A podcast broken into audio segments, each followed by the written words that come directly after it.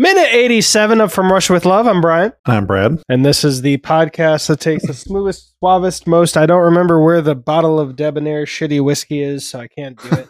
debonair spy franchise there is and shakes it out one minute at a time, never stirred, because this is Bond.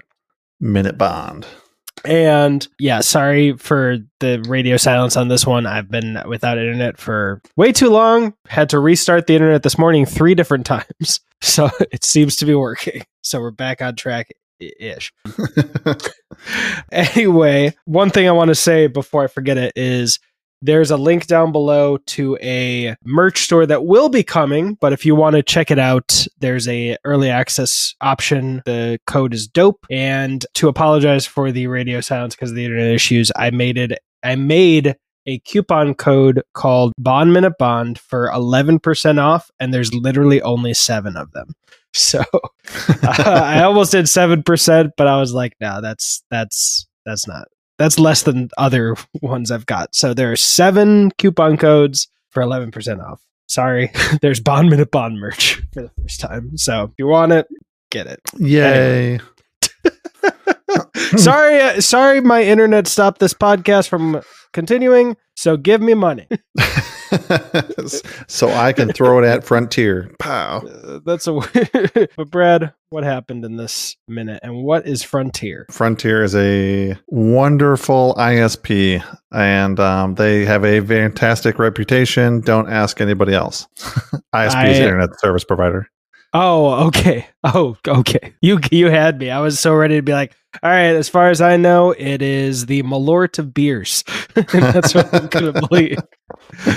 but Brad, what what happened in this? Minute? In this minute, we see. Well, the last minute, Bond was checking out Buff and Stuff's suitcase, so he was late to dinner. So now we've gotten back to dinner, and Buff and Stuff playing his ally, I guess, another another English agent, which Bond is very leery of. Meets him at dinner. What looks like Buff and stuff was going to go back to the car to go check on him, but um, met him right at the door. The train car, the um, the eating box car, I guess. I don't know what that the term fancy term is for that. The dining car. Dining car. That works. Boom, fancy. um. Hey. I'm so fancy. I love that I patted myself on the shoulder right in front of a don't be stupid, stupid poster. It's a poster I should listen to, but I don't. so they sit down, they order dinner, they all order the same thing, which Bond chose. Bond chose it for him, also picked it for Mrs. Somerset, and then Buff and Stuff kind of took the third, the same thing, I think just not to stick out. He didn't want to, I don't think he's, I think he's trying to like just blend as well as you can. So Bond ordered wine for everybody, or wi- ordered wine, and then Buff and stuff changed the wine. Um, yeah, he they were going for something white or possibly yeah. a champagne. Let's see. Bond was getting Blanc de Blanc. Uh, so I, I'm gonna just translate it in my head as a white boy squared. Um, and uh, Buff and stuff wanted a Chianti and said the red kind. So I, I don't know where the hint is going to come from, if any are even coming in this minute. But if there's ever a moment like the Inglourious Basterds uh, 3 moment, you know what I mean, at dinner, where the guy holds up, where Michael Fassbender holds up three fingers, his pointer, his middle, and his ring, and then it's all blown because the German way is to use the pinky ring and middle finger to say three. So, all to say, I don't know if there's a hint like that that's going to be in this scene, but if there is one in this minute, my guess is it's the red one. Because I, I can't tell if Bond's just like uncivilized swine or the sky is a fake.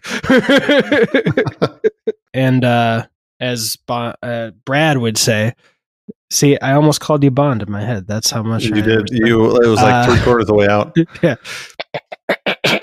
I can tell there's a joke somewhere in there, but I don't want to go back and figure out what it is. It sounded dirty though. Uh, as Brad might say, Romanova Kafovsky is pretty despondent here, which is why she gets yeah, she, she ends up with. Yeah, um, she doesn't. She just kind of shrugs her shoulders. I don't know if she's trying not to talk or if she just doesn't want to blow any covers or you know she just is trying to be as backseat as possible because she, as far as we know, she doesn't know Buff and stuff. Uh, she was um, an analyst or whatever that kind of got picked because she was attractive, not so much for her field agent or field work as much as Buff and stuff. But so as far as we know, they don't know each other. Yeah, if I had to guess, I would say that she's just in shock. It it would be either one or, one of these two or a combination of both. She's in shock, or if she opens her mouth, she's it's just gonna she's gonna crumble. If she like opens herself up to converse, like she's holding all her emotions back.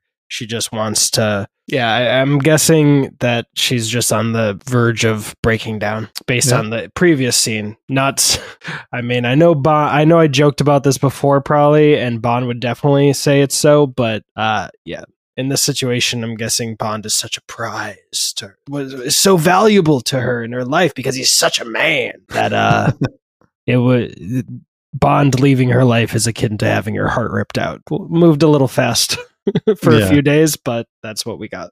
What do you think the chances are that she recognizes him or suspects that he is a Russian agent? Because he's not Russian, but he is a Russian agent. Well, now that you say it, I'm now imagining a scenario where she figures it out, tries to tell Bond he rejects her because he can't trust anything. And then that turns into a very tan that that would be a very tantalizing situation. But I'm literally only thinking of it because you asked. I, 'cause he I looked- that was never through- that never crossed my mind. Yeah, because last minute he looked through his suitcase. I mean, as far as we could tell, there's nothing crazy about it. Looked like a bunch of clothes and a gun in the bottom. I mean, but an agent's going to have a gun. So hmm. where Bond gives gets all the gear and tech and all the gadgets, doohickeys. Well, at the very least, now I understand why he was following her. Because instead of just being in the room with the number five or number three, Num- who is yeah, she? um, the the redheaded woman who is uh, almost potentially sexually harassing her, instead of him just being in the room and just be like, "Yes, this is our this is our operation." Now I understand why they did that.